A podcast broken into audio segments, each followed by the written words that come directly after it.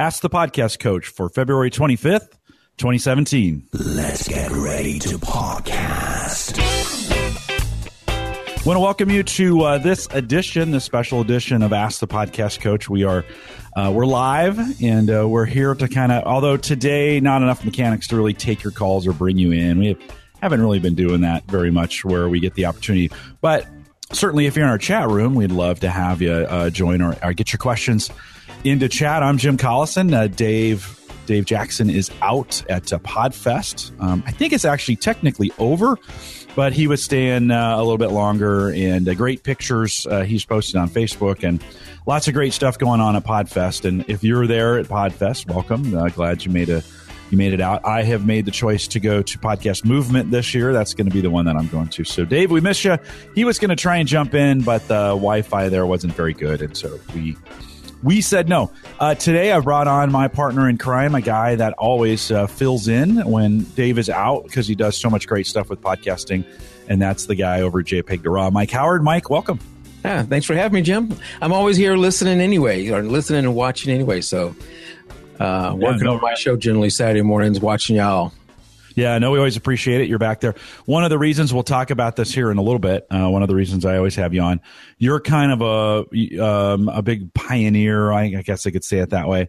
Uh, of video and and uh, you know a lot of podcasters. I think either when you jump in, you kind of th- you go audio only, or you go all the way in with video. I might be one of the weird ones where I'm kind of in between. I use it mm-hmm. just to record. We do make the video available, but um, I certainly don't emphasize the video capabilities that I have. Mike, you got a whole big rig and a whole big setup. We're going to kind of uh, uh, jump into that a little bit. You're a photography podcast.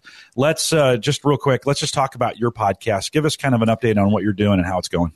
So uh, our podcast is JPEG to RAW. JPEG to RAW meaning starting, you know, people just getting in photography is the JPEG side of it. RAW being the the more professional or advanced amateur. So it's not about how to convert JPEGs into RAW. It's but it's the journey from beginner to uh, more advanced. And so we do that one once a week generally, uh, the photography show, the JPEG Raw, where we have guests come on or whatever else. We have another show we do once a month now, which uh, is to review the images that are in our um, photo contest. We hold a photo contest every month. In our beginners group, we have a beginners Facebook group and a our regular group, and both run their own independent photo contest. So once a month, we do a show that reviews those images and gives critiques on how to make them better. And that one's been doing really good. Yeah, good. And I, we'll dig into a little bit of what you're doing. I think there's some great success in, uh, and of course photography podcast uh, or a busy genre and mm-hmm. there's lots of things going on with them so we'll we'll talk about how you're surviving in that. Let's first uh, talk a little bit about how we're doing this today. Uh, you're in your studio. That's pretty yep. easy. Uh, I booked, you know, I did this two this thing where I double booked two things and then didn't realize it till like three days before. It's like, oh crap, I'm not going to be in my studios or the studios at Gallup to be able to pull this off. And I almost canceled. And I thought, no, nah, I think we could probably do this from UNO. So we're here on the campus, University of Nebraska at Omaha. I'm in one of their conference rooms. I'm actually doing this via Wi-Fi mic, which we don't oh. really recommend, right? I mean, when you think yeah. about doing it, have you seen any issues with my with my video or, or the audio? No, no, the audio has been fine. It's not quite as crisp as usual, but you know that's we talked about that with your um, USB connection there. Uh, the video is is is fine. Yeah. Hey, one thing I want to I want to highlight a little bit, and this is just one of these things, Mike. I know a couple years ago you you struggled with a little physical issue Yep. Uh, which on the back of your head, a little, little bit of, of the C word, a little bit of the cancer word back yep. there. Any update on that? Do you get that checked fairly often? I, that- I, have to go to the doctor every six months now, and so far, so good. My hair will never be the same, so it just never does right anymore. Not that it was great to begin with, but it's like, uh, the rest of my life is going to suck. In that spot where they where they removed yeah, it, it, somehow seems to have affected more than just that spot. So definitely that spot. That that spot is like that, and it, the hair's long enough where you can't see the spot. But you know, I was very fortunate and uh, all clear. Good.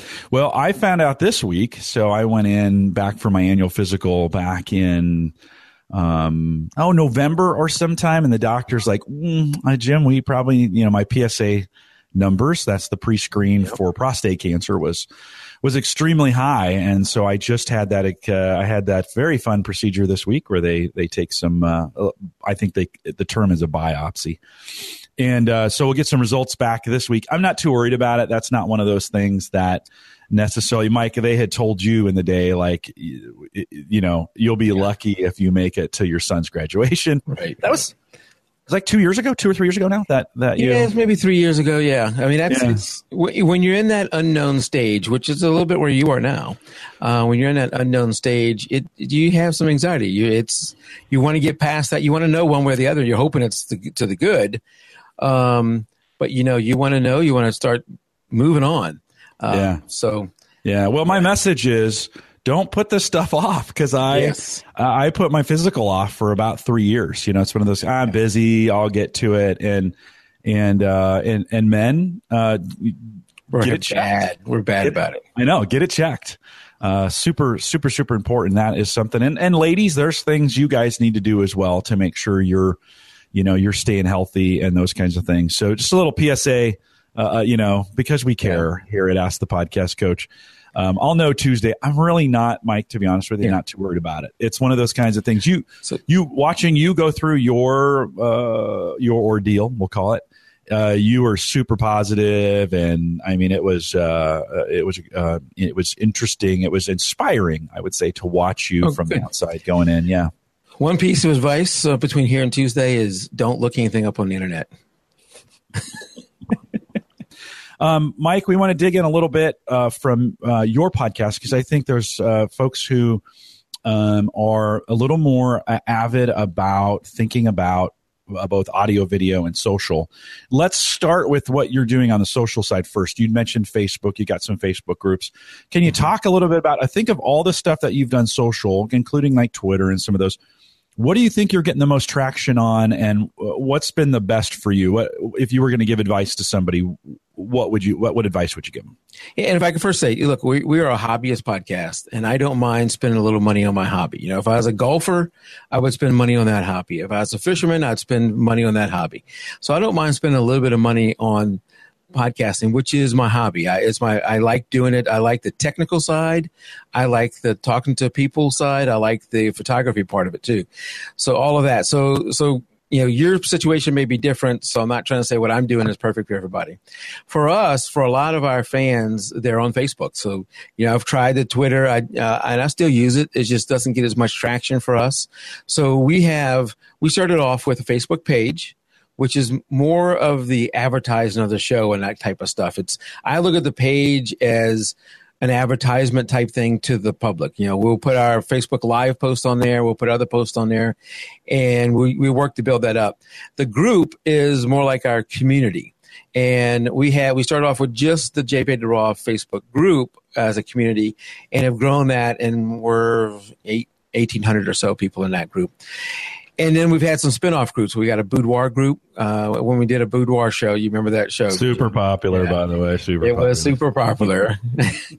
uh, we started getting a lot of boudoir posts in our regular group, which is okay. That's fine, but we wanted to make a group safe for those guys where they felt more comfortable. So we have a boudoir group on Facebook. Still not nudes.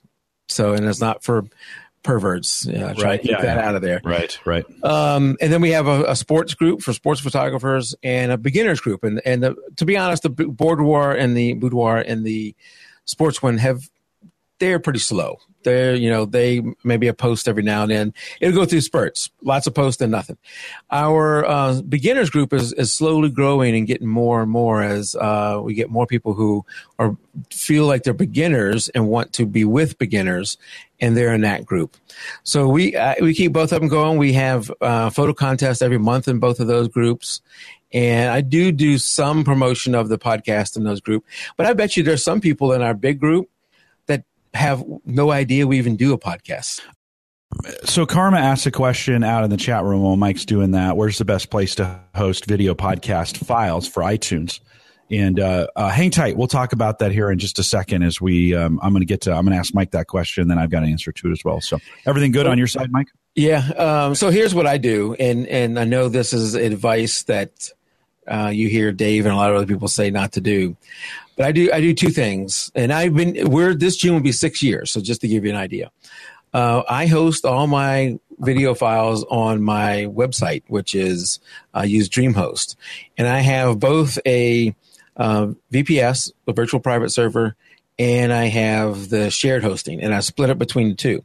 We do put out three video files, one just for YouTube, a video large and a video small, and then of course an audio.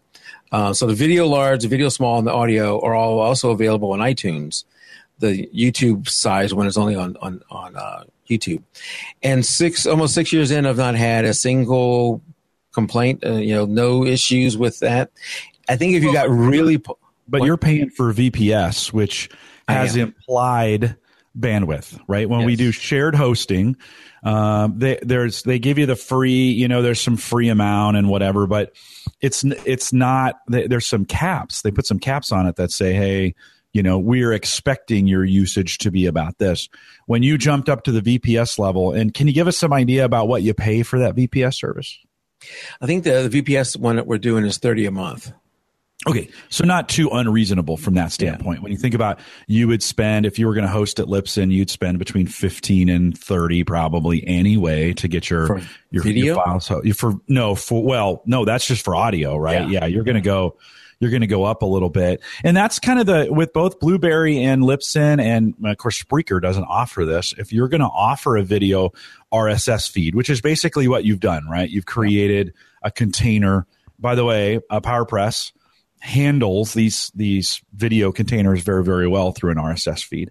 Um, and then you're just putting that you're FTPing that up to your site, I imagine, yeah. right? Once you once right. you create the videos. Your largest is on YouTube, so that might be uh, for for most for an hour long video on YouTube. It's probably about a gig, two and a half uh, gig. Yeah. yeah. Okay. Oh, that's that. Well, yeah. So you're pushing some some nice resolution up there uh, from that standpoint. I think we so we do the same thing at Home Gadget Geeks, right? We we render I render a version for YouTube, which is in the best possible resolution I can get. A video large, which is somewhere between 600 and 900 megs, and then a video small, which is somewhere between 200 and 400 megs. And I push those. I actually use a service called MediaFire. If you were to, it's uh, ten dollars a month. Uh, if you wanted to host it there, they give you a terabyte of storage plus I think uh, you get a certain amount of bandwidth, which I've never used. And I get, I don't know, Mike, I get probably between 50 and 100 for my video large and video small, which always surprises me that I get that many people that are interested in downloading that to their phone or what have you. What kind of numbers are you seeing? Do you track all that? What kind of numbers are you seeing for your video? I track it loosely for the video large and video small combined. We're getting over 500. So that's pretty good. Yeah, not including YouTube. Now, in my video large and video small file sizes are about what you mentioned too. About, you know, depending on the length of the show, 600 to, you know, 900 gig meg for the um, large and two to 400 for the small. I will, I, you know, so I, up until recently, I've done it all through the shared hosting. Uh, all that bandwidth has gone through the shared hosting. DreamHost says that it's unlimited. Now, unlimited still has limits.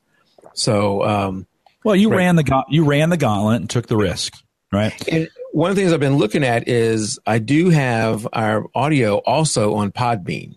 I've been testing Podbean for last year or so, so the audio is also there. I don't use it for the RS, RSS. I use you know. Um, uh, with a PowerPress on my website to do that. But the beauty of PowerPress is I can have the file at a different location for every show.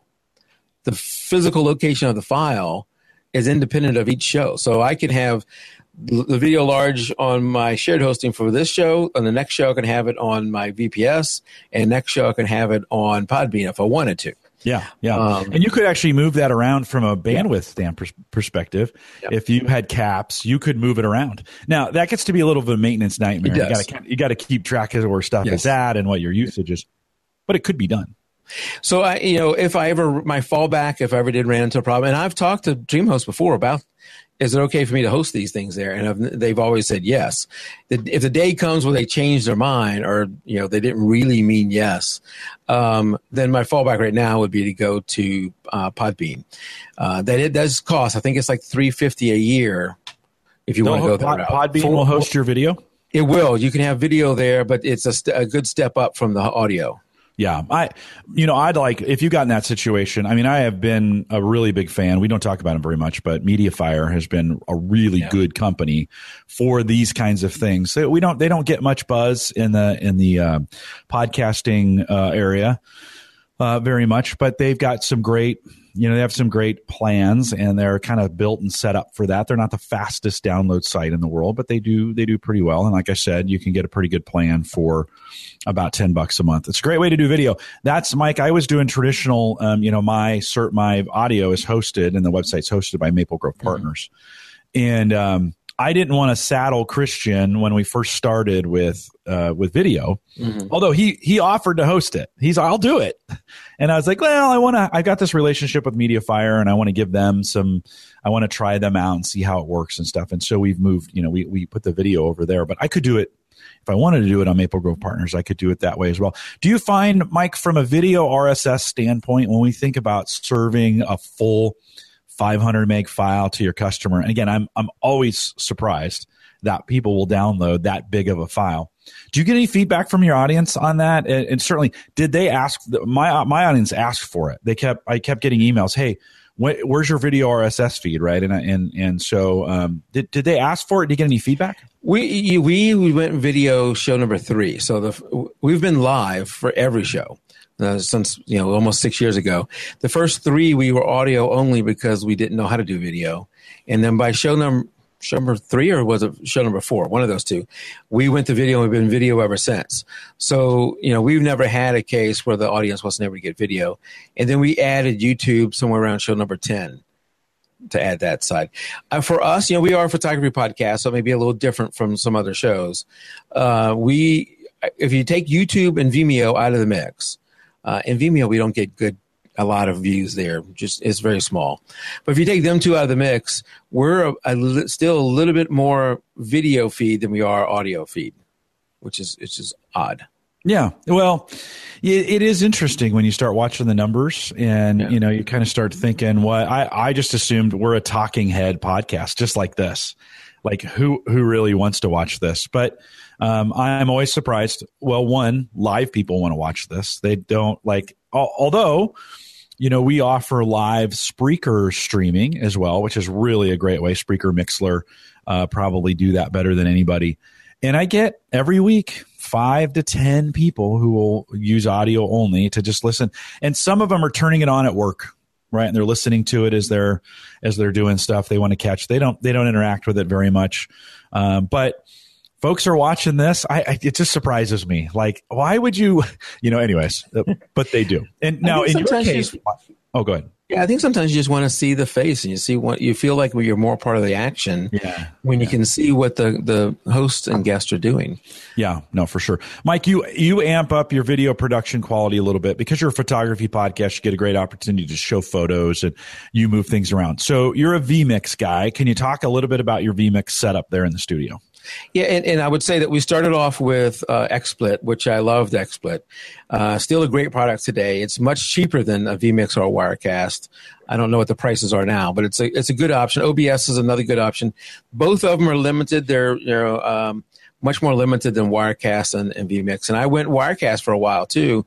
Uh, a decent product, but then we went to vMix. If you're a Mac person, then vMix is not going to work for you because it's only PC. So you may be limited to just using Wirecast. But yeah, we use vMix. We've been using it for a little over uh, two years now.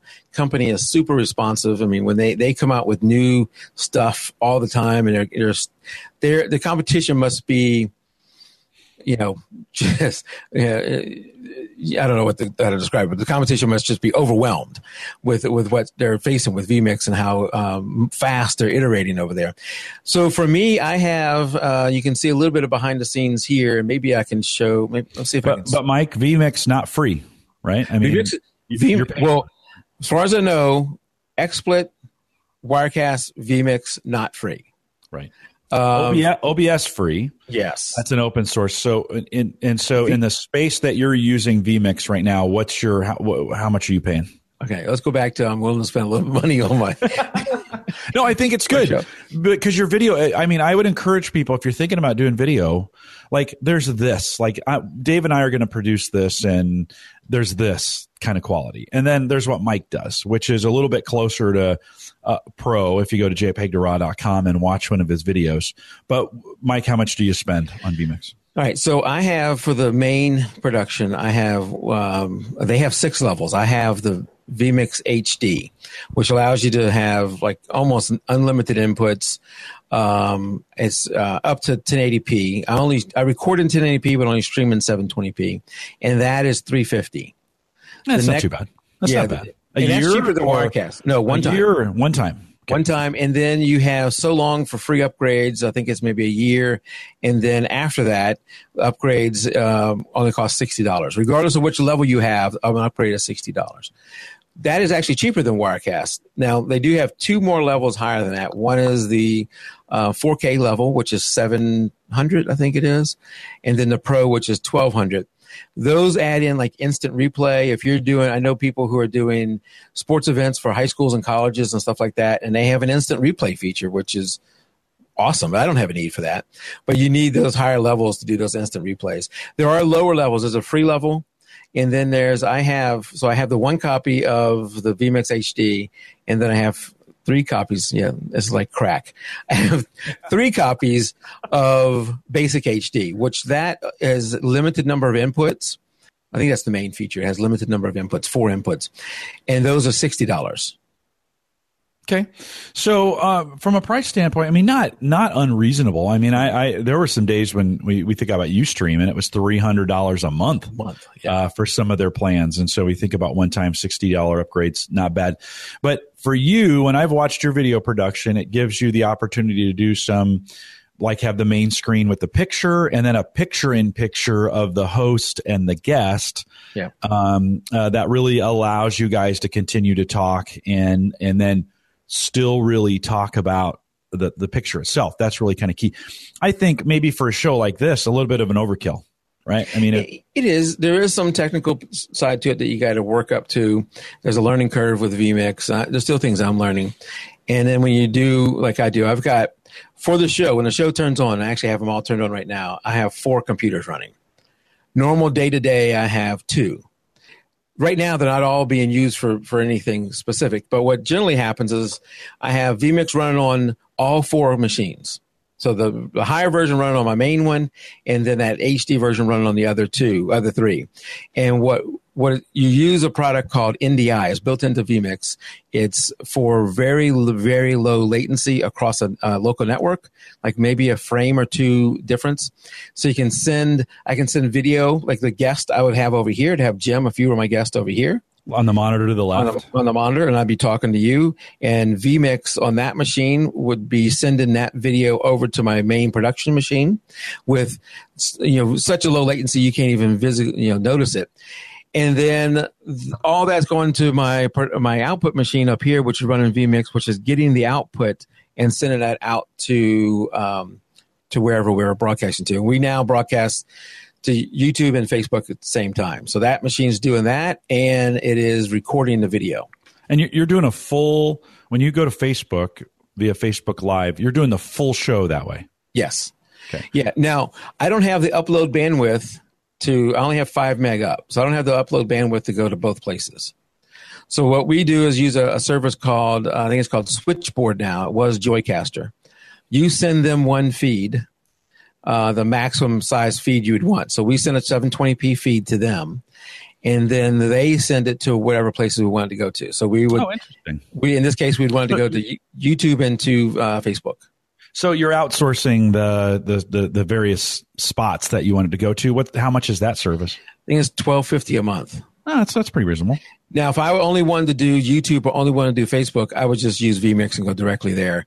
If I had the bandwidth, I probably would circumvent that too and just go straight there. What do you think you need? So I have 12 or 15 up. Would that be enough to be able to oh, do both YouTube yeah, and Facebook? For 720p, that's plenty. That's okay. plenty. Okay. Um, the other thing you have, like for us, you uh, I we use Skype generally for the video to collect the video from my local co-host who's in New York. I'm down in Atlanta, and then our guest who can be anywhere in the world.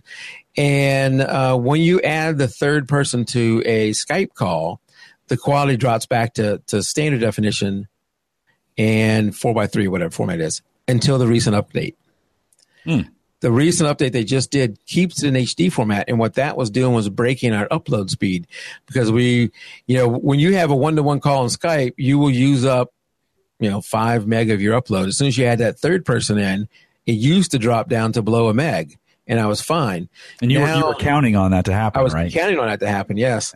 Now it doesn't happen, and you end up with a um, with too much bandwidth. So I have to shut off some of my video I'm sending to them. Yeah. Now you didn't. You just, just didn't do this in a day, right? I mean, it's a, a, a evolution or rev, uh, yeah it's yeah. slowly gotten you know i've added monitors over time um, and you and you you know done that and one of the things that it helps me with this many monitors because you thought why do you need that many monitors um, now that we're streaming to two different places so we have facebook live and we have youtube live but we also have a live embed on our on our page so we end up with three chats YouTube, Facebook, and face uh, in our page, you could just say, "Look, we're only monitoring chat over in one location." And well, what I try and do is, is as long as it's not too active, I've got all three of them. Where I can see all three of them at one time. Yeah. It does split up the chat, and and I hate. I don't like that. I wish there was a unified chat. Well, wouldn't it be great if somebody created? I mean, I think Chatwing would be ripe to create this yeah. to, uh, you know, grab those. You know, you'd think maybe these chats have an open API that they could grab and feed the chat into yours and then push the message back out. That would yeah. be so because uh, you're right. I now I have I get people who send me messages on Google, on YouTube. They send it to me in Spreaker. Mm-hmm. They send it to me on Chatwing um, I mean, it's the the stuff is all over the place, and it does it does make it a little hard to manage. Randy wanted to know, Mike. So, how many PCs do you have running those? And I'll ask you from a hardware perspective, what's the quality of those? What kind of processor and memory do you put in each one of those? And maybe the GPU matters too. Okay. Um, when the show is live, and like right now, I have all I have four of them running. As soon as the show's over, and I transfer the uh, one of them records the show, so I actually double record the video and audio. So two machines are recording both of those.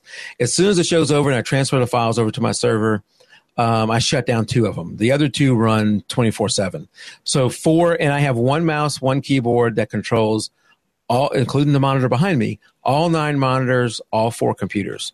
And Use you're mouse using without borders. Mouse without borders. Yeah, that's a Microsoft Garage uh, piece of software that they free. they built and free. They maintain, although there's hasn't been up to an update to it in three or four years at this point. And, but it, on Windows allows you to take multiple PCs, set up multiple screens, and use one keyboard and mouse.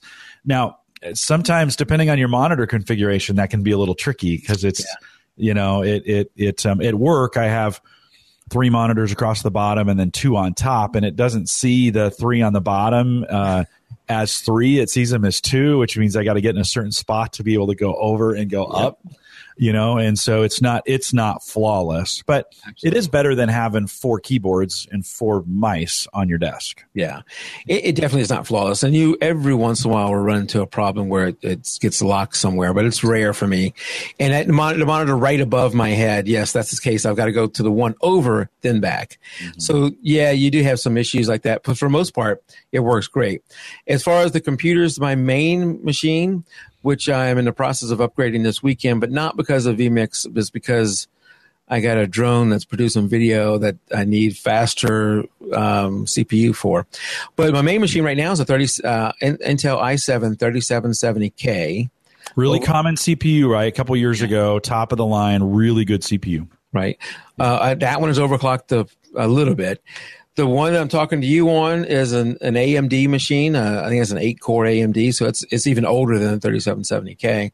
And then the other two are quad core AMDs that are older. They don't do a whole lot of of you know work. Um, one of them is basically just for me doing uh, web page grabs and stuff through vmix so if i want to we want to look at a web page or something like that i can pull that up really easy over there the other one does stream and record but it has a it has an okay video cards, an NVIDIA. I don't remember exactly what it is, but it doesn't need a whole, whole lot of horsepower. My main one has a, I think it's an NVIDIA 960 or 980 or whatever that is. That's 60, 70, 80 series of NVIDIAs. If you want, if you want juice from a couple years ago, yeah. that's what you bought. Yeah. It, yeah, up until the, the thousand series, it was pretty close to the top of the line for NVIDIA. It, uh, vMix does make a lot of use of the uh, graphics card. So you can uh, you have that help you quite a bit if you have a decent graphics card. You still need some CPU to push that out. But by me having the one machine do most of the production, and then having another machine doing the the streaming and recording, uh, I've really spread the load. So I'm running, when I'm at full boat, my main machine may be running 30, 40% CPU, and then the, the streaming and recording machine running 20 to the 30% CPU. Yeah. And, and a lot of people would say, well, then you're wasting CPU cycles. Well, you really want some overhead. Uh, video can cause spikes uh, in, in your CPU usage, and you want to have that overhead available to you. If you're running a, pretty uh, pretty modern CPU, maybe in the last couple years, and you plug in a, a C920 into it, and you're running Windows, it will absolutely try to consume every CPU cycle yeah. that you have. a lot of people don't know that, and um, but it is a resource hog in Windows. It's not very good. Mac, it's different. But in Windows, it's not very good. So you want to make sure that you are uh, kind of breaking those out. Mike, one of the other things I always recommend with video is more PCs are better. Uh, because if you can divide the amount of labor again, because sometimes these things get intense.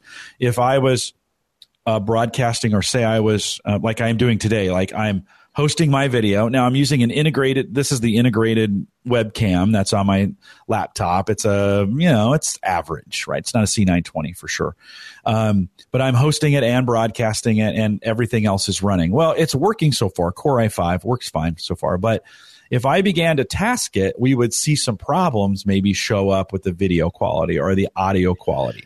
And so I too, even at work, both at work and at home, I have a three PC setup. So I have a PC, a really beefy one that runs the video for me and anything I need to do on my desktop. And then I have two Core i5s that run the video out, streaming out. So I have a, I set up a PC just to broadcast the audio. And then that gives me some ability to take a old school audio cable come out of the speaker, go into the microphone on the other PC, and then I can broadcast that to Spreaker or Mixlr or both at the same time. Um, it, it work. We use Skype for business, and so I actually set up a dial-in number. People can call an 800 number, put in a conference code, and listen to our podcast that way. It gives me some options. So I I notice a lot of podcasters try to cheap out on the PC. Like they get, you know, they'll buy a $400 microphone and they're running a Core 2 Duo, which if you know hardware, you know that's a really bad, yeah. you know, um, or they'll they'll run it off a netbook, and you're like, uh, don't don't cheap on the PC. That's probably, I mean, what you what you think the PC is one of the most important kind of anchors for what you're doing. Yeah, and I think what I have found is once you get much over seventy percent CPU, you're gonna you're gonna start introducing some latency, some uh, sync issues, some sync, some issues between the audio and video sync. Uh, and the higher you go, the worse it's going to get. I had one show where we tried to do Lightroom on my main machine to demo something, and as soon as you open up Lightroom, it, it, we spiked to 100% CPU. And then when I was doing the editing later, it's like, oh, my, the, the, the sync was off all over the place and it just kept happening. So it wasn't like a one fix. I fixed this one segment and I'm good for the rest of the show. It was all over the place. Fortunately, because a lot of it was us demoing Lightroom, you didn't see us, our faces. So I was able to correct a lot of that stuff while you didn't see it, but it was a lot of work. So it, now, if I need to demo it, I do it on a different machine and bring that over. Yeah. Really, when vMix and, and, and Wirecast has this now too, when they introduced NDI, which is that ability to transmit video with super low latency across a local network, it really means that any of my machines that are running in vMix with the NDI connection are almost the same as if I was running it on my main machine, except for now spread the processing load over to those guys you know, Michael Ray in chat says, "What's minimum processor and minimum RAM?" Uh, and there's there are a ton of factors when we think about what you're doing. You know, Mike, in the scenario you just mentioned, you know, some podcasters will be podcasting and then they bring up maybe they want to demo something, and so they bring up an application like Lightroom. Mm-hmm. Well, if you're going to do that, Lightroom can be a little intense on yes. your right. I mean, it's it's processor intensive. And so I, I always say for me, now this is this is this is these are my recommendations. For your main rig, the thing that you are using the most often, one, I would not use a laptop. Two, if I if you're in a stu- if you don't have to, if you're in a studio, I would just go ahead and go with the Core i7, the top of the line Intel chip that you can get. You don't have to get the most expensive one, Mike. You're looking at a new chip right now. What are you What are you looking at? And what's oh, how much was it? So it was the um, Core i7 6850, which is a six core, uh, 12 hyperthreaded cores from Intel, and I think it was 550 bucks. Yeah, so not, that's very top of the line at this point, right? You're on the cutting edge. Yeah. How much? How much RAM are you going to throw at that? So, so remember, I'm not doing this just for for for a podcast. What I have now is fine for that, but there's other things I do where I need the more power, where I'm editing 4K video and that kind of stuff. Um, what was you? What was oh, what what's what kind of RAM are you throwing at that? How much RAM I'm, are you putting in that box? Put 64 gig in this one. Okay, and that's so that is that's the far end, right? Yes. For most people, if for the most, I think for the average podcaster, if you are, um, you know, just hosting video, doing some hangouts, something on Fire Talk, whatever, C920, a higher end Core i5 with eight gig of RAM. That's probably where you want to be if you, the Core i3 with four gig of RAM, which is kind of where the sweet spot is in the market, those PCs are running four or five hundred bucks right now. That's probably not enough for most people. Now, your your mileage might vary um, from that standpoint, but in that Intel line of a Core i3 being the bottom, and there's some netbook mobile um, chips that are a little bit lower. That Core i3 being the bottom, the Core i5 kind of being the mid range, and the Core i7s being in that upper range. Um, if you're going to throw a lot of video at it, um, a recommendation is get the best Core i7 you can get, no less than 16 gig of RAM, and then a pretty good uh, GPU in there, and yeah. uh, your GPUs can be just as expensive as as the processors if you get some of the the top of the line ones. So, yeah. Um, yeah, you can you can go anywhere in there. We, you know, so first off, I'm not a vMix affiliate or anything like that. I get nothing from vMix sales. But uh, the 64 gig that I'm using definitely does not need it for vMix. I mean, you can get away easily with 16. It's going to depend on how many other things you open up. I generally like to boot before I do a show. I reboot the machine several hours or maybe that morning before the show because of the startup crap that's happening. And I don't know if it's indexing or whatever it is, but I want it to settle down. And then I close out some of the stuff that I think might cause problems during the show, like CrashPlan, Dropbox. I might close those out so I don't have those issues. Syncing issues, especially with those cloud-based storage, exactly like where, where, they start where they start syncing. And of course, that's taking your bandwidth. So I think 16 gig would be more than enough. I would personally, if you're building a machine, I don't like to go lower than 16, just because there's going to be other things you're doing. I don't even think vMix will use or Wirecast will use all 16 meg to, to do gig to, to do that. Um, processor, yeah, like I said, I would, like you said, I would go with an i7. The more uh, shots you add. Like if you add one webcam, it's going to add something to the CPU even when you're not doing anything. Every shot you add adds more. You don't need for for vMix and, and Wirecast. You're not going to need the top of the line best video card, something like mine, which is a generation old, uh, the 960s, the 990s, whatever, the, or that generation of of cards. Those are going to be good enough for for that because not everything is done by the the GPU in these programs. Randy had said, yeah, but that processor is going to get you a couple years as well. And yeah, those, uh, both you and I have the 3770K as well on, and we know these numbers because we've built our own boxes and you don't have to do that. You can go buy them. Um, if you want to be, uh, I like to kind of pick my components. So I pick the board and the chip and the RAM. And I know we're a little, Dave never lets me get this technical, by the way, which is pretty awesome. That's why we're doing it today because he's not here. Uh, so maybe a little more technical show than in the past. But, that 3770 that I have, Mike, I'm going to say, you think that's two or three years old now at this point? At Did least, you, yeah. Yeah. I think. So I, I, may be three or four years into that. Uh, so my my main PC box at home, that 3770K, I don't I don't have it overclocked. I leave it just as it is. I have 16 gig of RAM on that box that's going to get me. I'm planning on that um, box getting me another three years. Oh, it's and a great so, machine, yeah. Yeah, no, I, I, and I'll I'll move it down, right? It'll it'll it'll be the main one for a while, and when I sense it's beginning to have problems, although I don't think it's like it used to be, where every two years you had to. Reinstall. You know, do something different because the technology changed so much. I think we're kind of in a spot right now with technology, especially Intel, where those chips are going to be the same. In fact, the big movement on chips is to get smaller, cooler, and and mm. and less powerful. So there's been a big movement onto ARM, right? That's kind of the mobile chipset that um, is available, and so we're seeing less of the high end like we do, and more of kind of that mobile, you know, being able to power, get those chips faster. Uh, cheaper along those lines. Uh, I just pulled up my, my my task manager. So if you're on Windows, go down to the bottom, go down to the toolbar, right click, choose task manager, and then go to your performance tab. So I'm on a Core i5. My laptop is a Core i5 with eight gig of RAM. So a pretty good, I think, pretty good laptop. It's got a standard uh, GPU in it, right? GPU stands for graphical processing unit, right? From that standpoint. And Mike, I'm running uh, the CPU run is pretty consistent at about 75 percent, right? Yeah. And so I'm running about about five or let's say five and a half gig of RAM on an eight gig box. Now, all I'm doing is running a Hangout. Yeah. Like that's it. Well, I have Chatwing open and a few web page, you know, a, a, website and stuff and Outlook and a few other things, right? That's running. But I am, I mean, now the disk usage is light. Like at this point, I'm using anywhere between zero to 5%, six, uh, just went up to 10.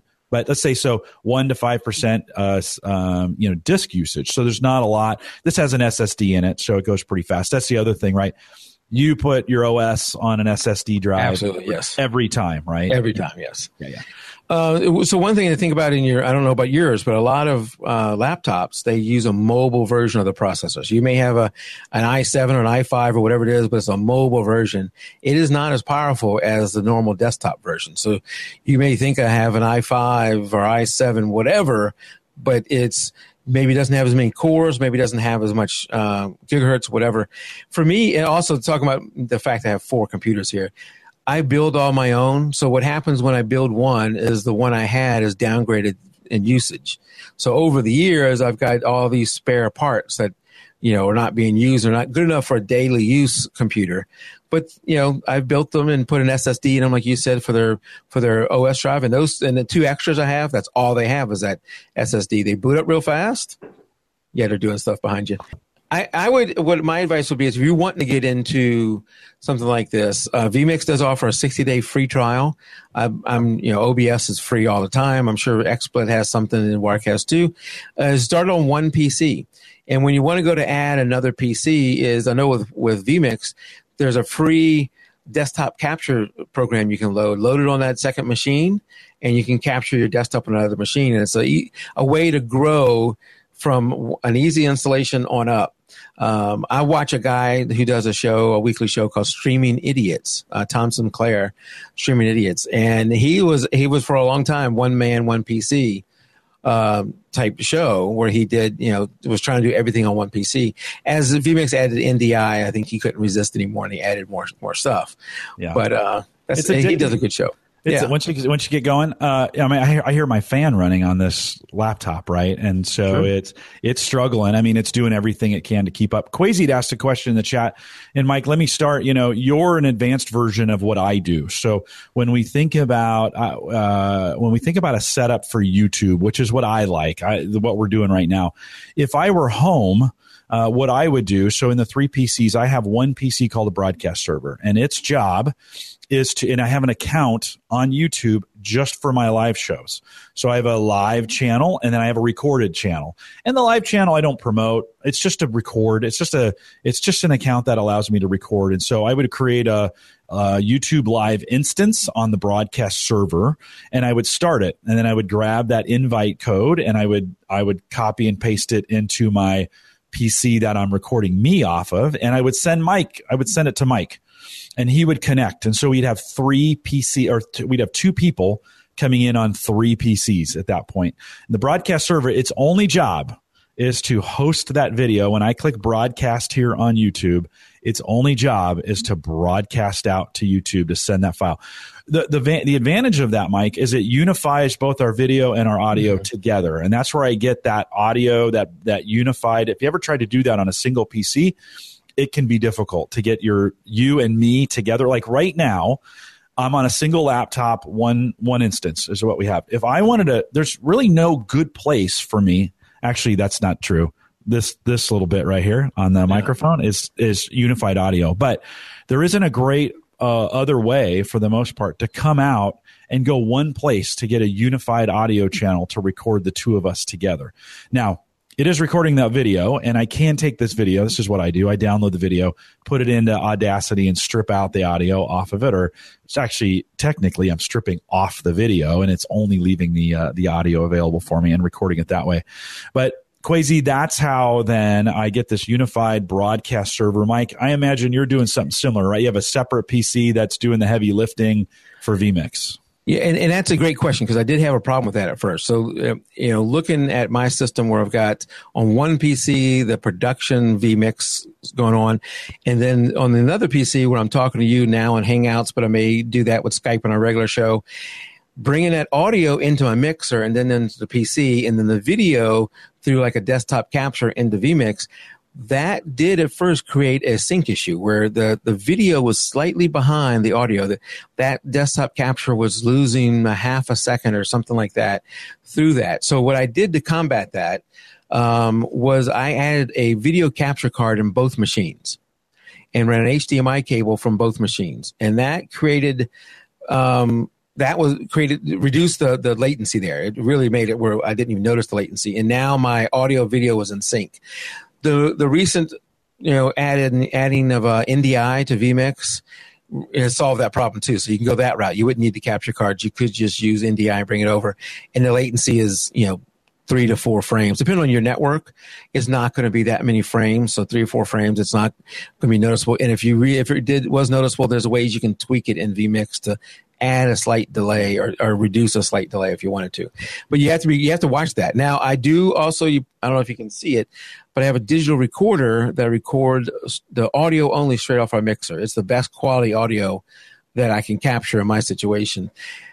That, for whatever reason, does get slightly out of sync when I bring it into Premiere to do the video editing. And so what I have to do is is work my way through it and every 10 minutes or so it'll be off a frame or two. So I will go out there and you can you can what I do is line it up with the video, the audio that was recorded with the video. And then I, I slice it and move it a couple a frame or two. And I will do that through through the show. It as I've gotten it where I can do it pretty fast. It's not that big of an issue uh, for me. Yeah, Randy says it's amazing how much complicated live streaming makes things uh, as opposed to just audio or video recording. Yes. Yeah, it, it when and not just the live streaming, but um, for me a little bit of the complexity of I, I try to I try to add extra things on my end to make it less complicated later, or to make it less complicated for my guest. Or you know one of the, one of the things I've noticed though, and I I don't like this.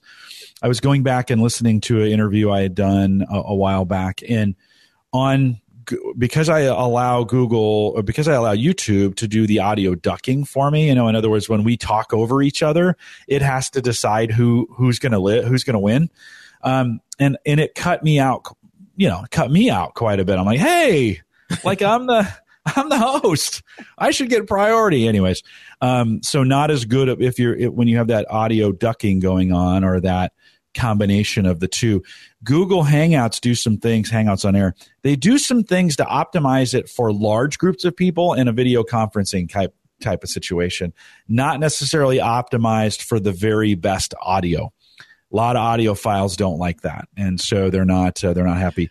I don't I, do, I don't get much feedback from my listeners on that. By the way, I do record me on the left channel and my guest and and co- and uh, co-host on the right channel for audio.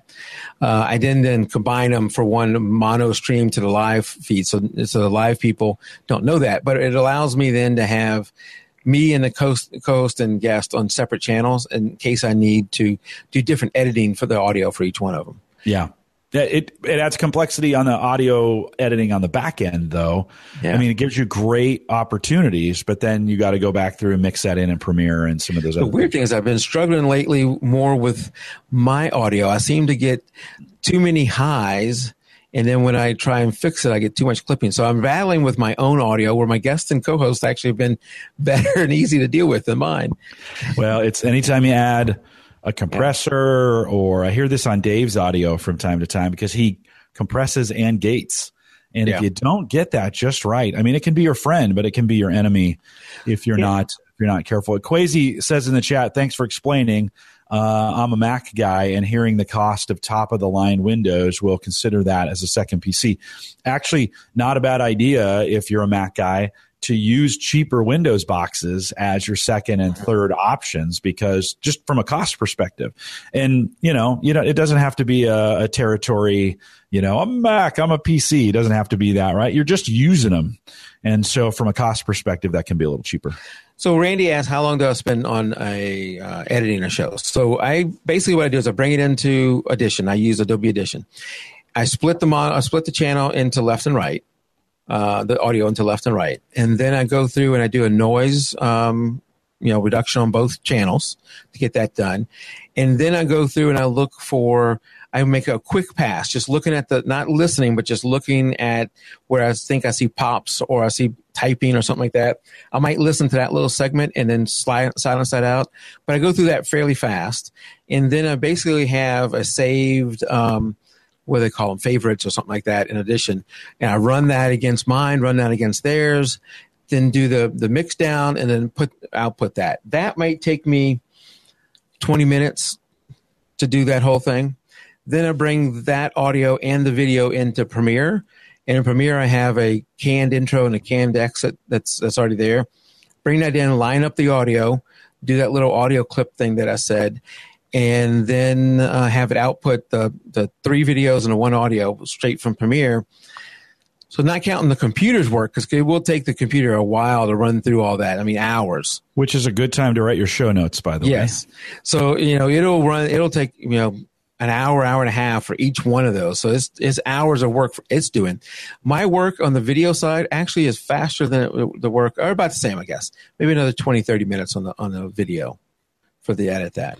Yeah, and I find it's about a one to one. So uh, it's ta- for the video and the rendering, it takes me yeah. about an hour. If it's an hour long show, to pull it down, put it together, render it. Now I don't do any edits to it, so to put that together, render it, and such about another hour. And then, of course, there's some upload time. And, and my preference is to uh, start the uploads on a Friday night. So just send it over to Mediafire, send it up to YouTube. By the time I wake up Saturday morning and I get up a little bit early, I start doing a few things right before I'm waiting for Dave to jump on here. And then I finish those up after the show. So that's kind of the way I do my workflow. I don't re-listen to the whole show and take out all the ums and uhs. I don't do that and you know I don't uh, do a lot of editing of the, the quality of the video either.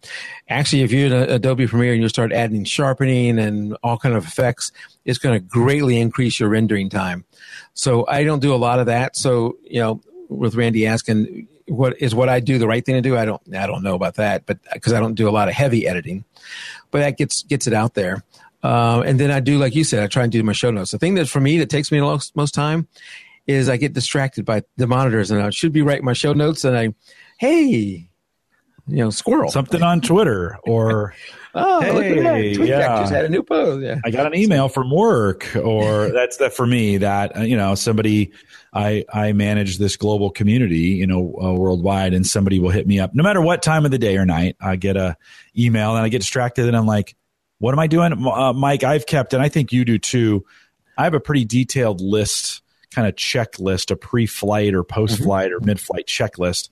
And every week I bring it up just to make sure I don't miss a step. Do you, are you doing something like that? Yeah, I use Google Doc spreadsheet and I've got uh, the, the task going down in rows and then the show going over in columns. And I've got, you know, pre-show, I got post-show and I got that broken into segments, you know, the editing, the posting, all that kind of stuff. I've had to create a list like that for even our photo contests you know, publicize it here, create this album there, you know, uh, these lists. Because uh, there's so much going on that I, you know, will miss something. I'll forget to post it over here, or do something like that. A lot of the places get it through the RSS feed. So as soon as I, you know, do the post in, in WordPress, it'll be out there. But there's other places that I have to upload to. Yeah, I need to yeah. remember to do that. Yeah, it's. I, I think having a checklist is key.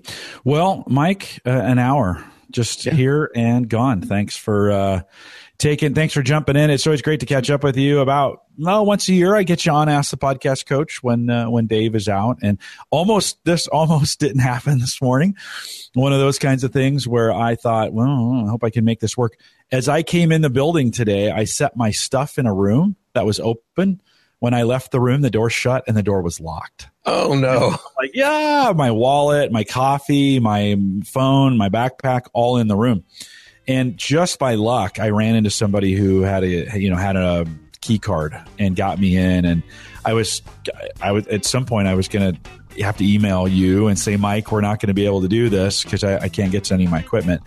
In the end, it all worked out. You know, the amazing thing about podcasting is we got this done outside of the studio you and i made this i mean that's the i think that's the cool thing about it is you get this great opportunity to uh, do these things regardless of where you're at. But thanks for taking the morning and, no uh, beginning with me. Uh, remind everyone uh, if you are a patreon supporter of what dave does well, i appreciate that. I, I know that sounds weird. Dave and i decided a long time ago it's his show like I, I, just get to come along for the ride. By the way, Mike, that's so I can quit anytime I want. That's yeah. that's why I did that. No right? pressure. Yeah, no, it's it's awesome, and you know, yet I don't. So I'm I'm hanging around. Um, but uh, if you are one, if you're a Patreon supporter of Dave, I will say I appreciate that that that what you do. He does such great work, and I just really appreciate his honesty and his openness. And he doesn't try to hide anything, and he doesn't try to be bigger than he is, and he's just a nice guy. Uh, and so, if you haven't started supporting Dave on Patreon, I will make a pitch for it. Head out to askthepodcastcoach.com, and there's a Patreon link that's right there. We'd love to have you join whatever plans are available. Just pick one.